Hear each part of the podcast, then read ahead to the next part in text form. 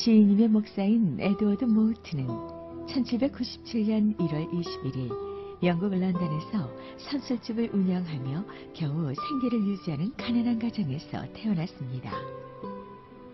어려서부터 그가 자라난 환경은 가난했을 뿐만 아니라 이렇다 말할 수 없을 만큼 험악했습니다. 가난 때문에 제대로 교육을 받을 수도 없었고, 집이 선술집이다 보니 집에는 늘 술에 취한 사람들이 가득했습니다.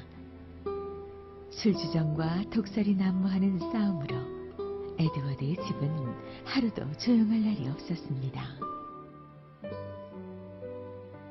그런 연유로 어린 소녀는 집에 있기도 싫었고 어느 누구의 돌봄도 없어 늘 길에서 떠도는 삶을 살게 되었습니다.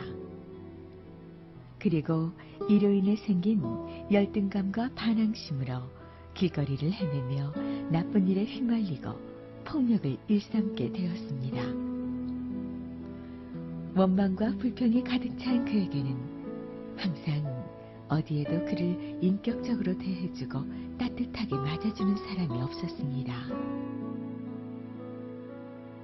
하지만 그는 뛰어난 손재주를 가지고 있었습니다. 16살이 되었을 때 돈을 벌기 위해 가구 공장에서 목공일을 하게 되었습니다. 다행히 그 가구 공장의 주인 아저씨는 자식을 돌보듯 그를 눈여겨보고 따뜻한 관심으로 대해주었습니다. 그리고 이로 인해 이제껏 거칠게 살아왔던 에드워드의 마음은 조금씩 열리기 시작했습니다. 어느 날 주인 아저씨는 자신과 함께 교회 한번 가보지 않겠느냐며 에드워드를 교회에 데려갔습니다. 그는 교회에 간다는 것을 지금까지 한 번도 생각해보지 않았지만 자신을 따뜻하게 대해주신 아저씨의 권위를 뿌리치기 힘들어 교회에 가보기로 결심했습니다. 그가 교회에 간 첫날, 예배의 주제는 하나님의 부르심이었습니다. 낯선 분위기에 몸을 뒤척이던 그는 순간순간 귀에 들려오는 얘기가 있었고 점차 자신을 향한 메시지라는 생각이 들어 집중하기 시작했습니다. 설교가 끝난 뒤 마음이 뭉클하고 자신의 메마른 가슴이 말씀으로 인해 녹아드는 것을 느꼈습니다. 그 감정을 주인 아저씨에게 이야기한 에드워드는 아저씨의 도움으로 예수님을 주님으로 영접하게 되었습니다. 그날 이후 에드워드는 너무나 행복한 목공이 되었습니다. 신이 나서 성실하게 일하고 주인 아저씨를 따라 전도도 하고 틈틈이 시도 쓰면서 열심히 일한 그는 제법 규모가 큰 가구점을 운영하게 되었고 여유가 생기자 정식으로 신학을 공부하고 늦깎이 목사가 되었습니다. 목사가 된 후 그는 모든 사업을 정리하고 전 재산을 온전히 바쳐 교회를 건축했습니다. 교회 건물이 완공되었을 때 교인들이 감사의 표시로 소유권 문서를 전달하려 했지만 그는 거절하며 이렇게 말했습니다. 나는 교회 건물을 소유할 마음이 전혀 없습니다. 그저 네모난 설교단만 있으면 됩니다. 만약 내가 몸이 쇠약해 더 이상 그리스도를 전할 수 없게 되면 나를 강단에서 끌어내려 주십시오. 찬송가 488장 이 몸의 소망 무언가는 그가 행복했던 목공 시절에 가구공장 뒤편에 있는 언덕에 올라가 매일 기도하고 묵상하다가 37살이었던 1834년 언덕의 바위를 보며 지은 찬송시였습니다. 부모뿐 아니라 세상 누구에게도 사랑받지 못했던 에드워드를 사랑으로 품고 예수로 인도했던 가구공장의 주인 아저씨. 오늘 우리도 누군가를 하나님께 인도하는 축복의 통로가 되었으면 좋겠습니다.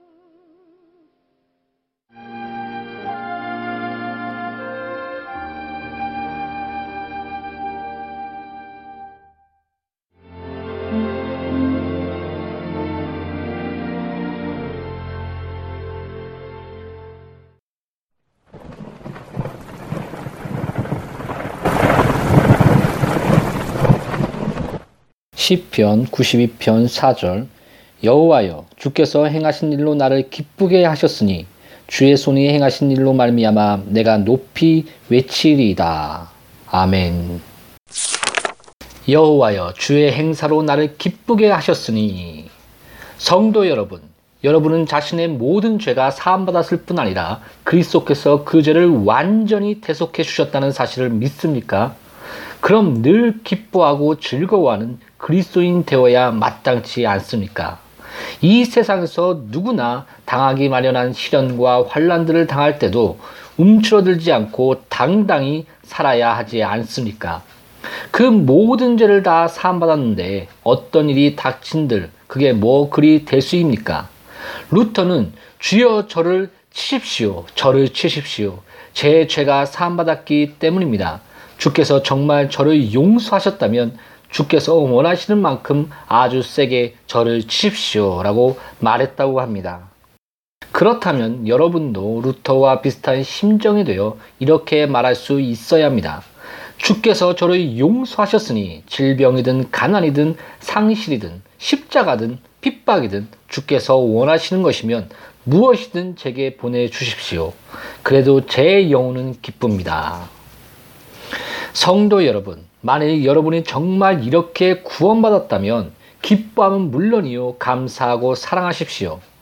여러분의 죄를 도말해준 십자가에 꼭 매달리십시오. 여러분을 섬기신 주님을 섬기십시오. 그러므로 형제들아 내가 하나님의 모든 자비하심으로 너희를 권하노니 너희 몸을 하나님이 기뻐하시는 거룩한 산제사로 드리라. 로마서 12장 1절에 이렇게 말합니다. 하나님께 찬양 몇 곡 불러드리고 여러분의 할 일을 다했다고 생각하지 마십시오. 주님을 향한 여러분의 사랑을 실제로 나타내 보이십시오. 여러분을 사랑하신 주님의 형제들을 사랑하십시오. 절뚝거리는 무비보셋이 있습니까? 그럼 그가 어디 있든 요나단을 위해 그를 도와주십시오. 고난당하고 있는 불쌍한 성도가 있습니까? 그와 함께 울 뿐 아니라 여러분을 위해 울고 여러분의 죄를 친히 담당해 주신 주님을 위해 그의 십자가를 함께 져 주십시오. 여러분은 그리스도 덕분에 이처럼 값없이 용서를 받았으니 가서 다른 사람에게도 죄를 용서하시는 그 기쁜 긍휼의 소식을 전하십시오. 말할 수 없이 큰 이 기쁨을 혼자 맛보는 것으로 만족하지 말고 도처에 십자가 소문을 퍼뜨리십시오. 거룩한 기쁨과 거룩한 담대함이 여러분을 훌륭한 설교자로 만들어줄 것입니다. 온 세상이 여러분의 강단이 될 것입니다. 늘 명령하고 기쁨에 찬 거룩이야말로 가장 효과적인 설교입니다. 그런데 그런 기쁜 거룩은 주께서 친히 주셔야만 합니다. 그러니 이 세상으로 나가기 전 이 아침에 주님께 그 기쁜 거룩함 달라고 간구하십시오. 우리가 기뻐하는 것이 여호와 일을 하는 것이라면 아무리 많이 기뻐해도 상관없습니다. 두려워하지 마십시오. 여호와여 주의 행사로 나를 기쁘게 하셨으니. 아멘.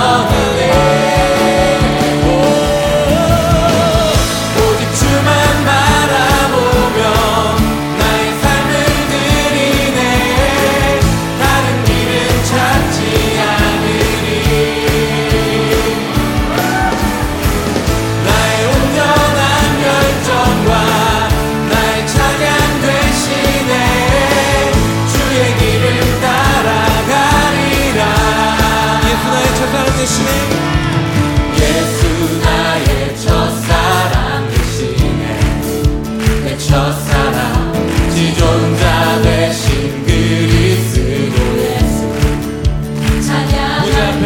보좌 앞에 나의 삶을 향기 오른 제사로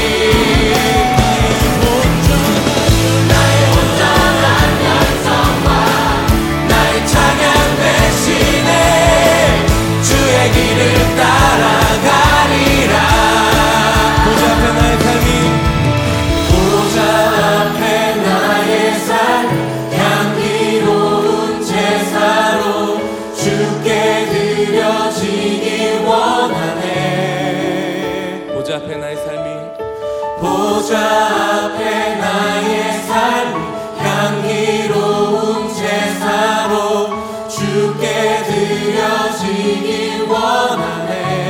보좌 앞에 나의 삶이 보좌 앞에 나의 삶을 향기 오른 제사로 주께 드려지길.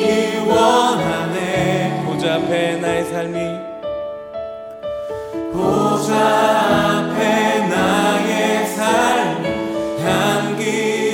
보좌 앞에 나의 삶이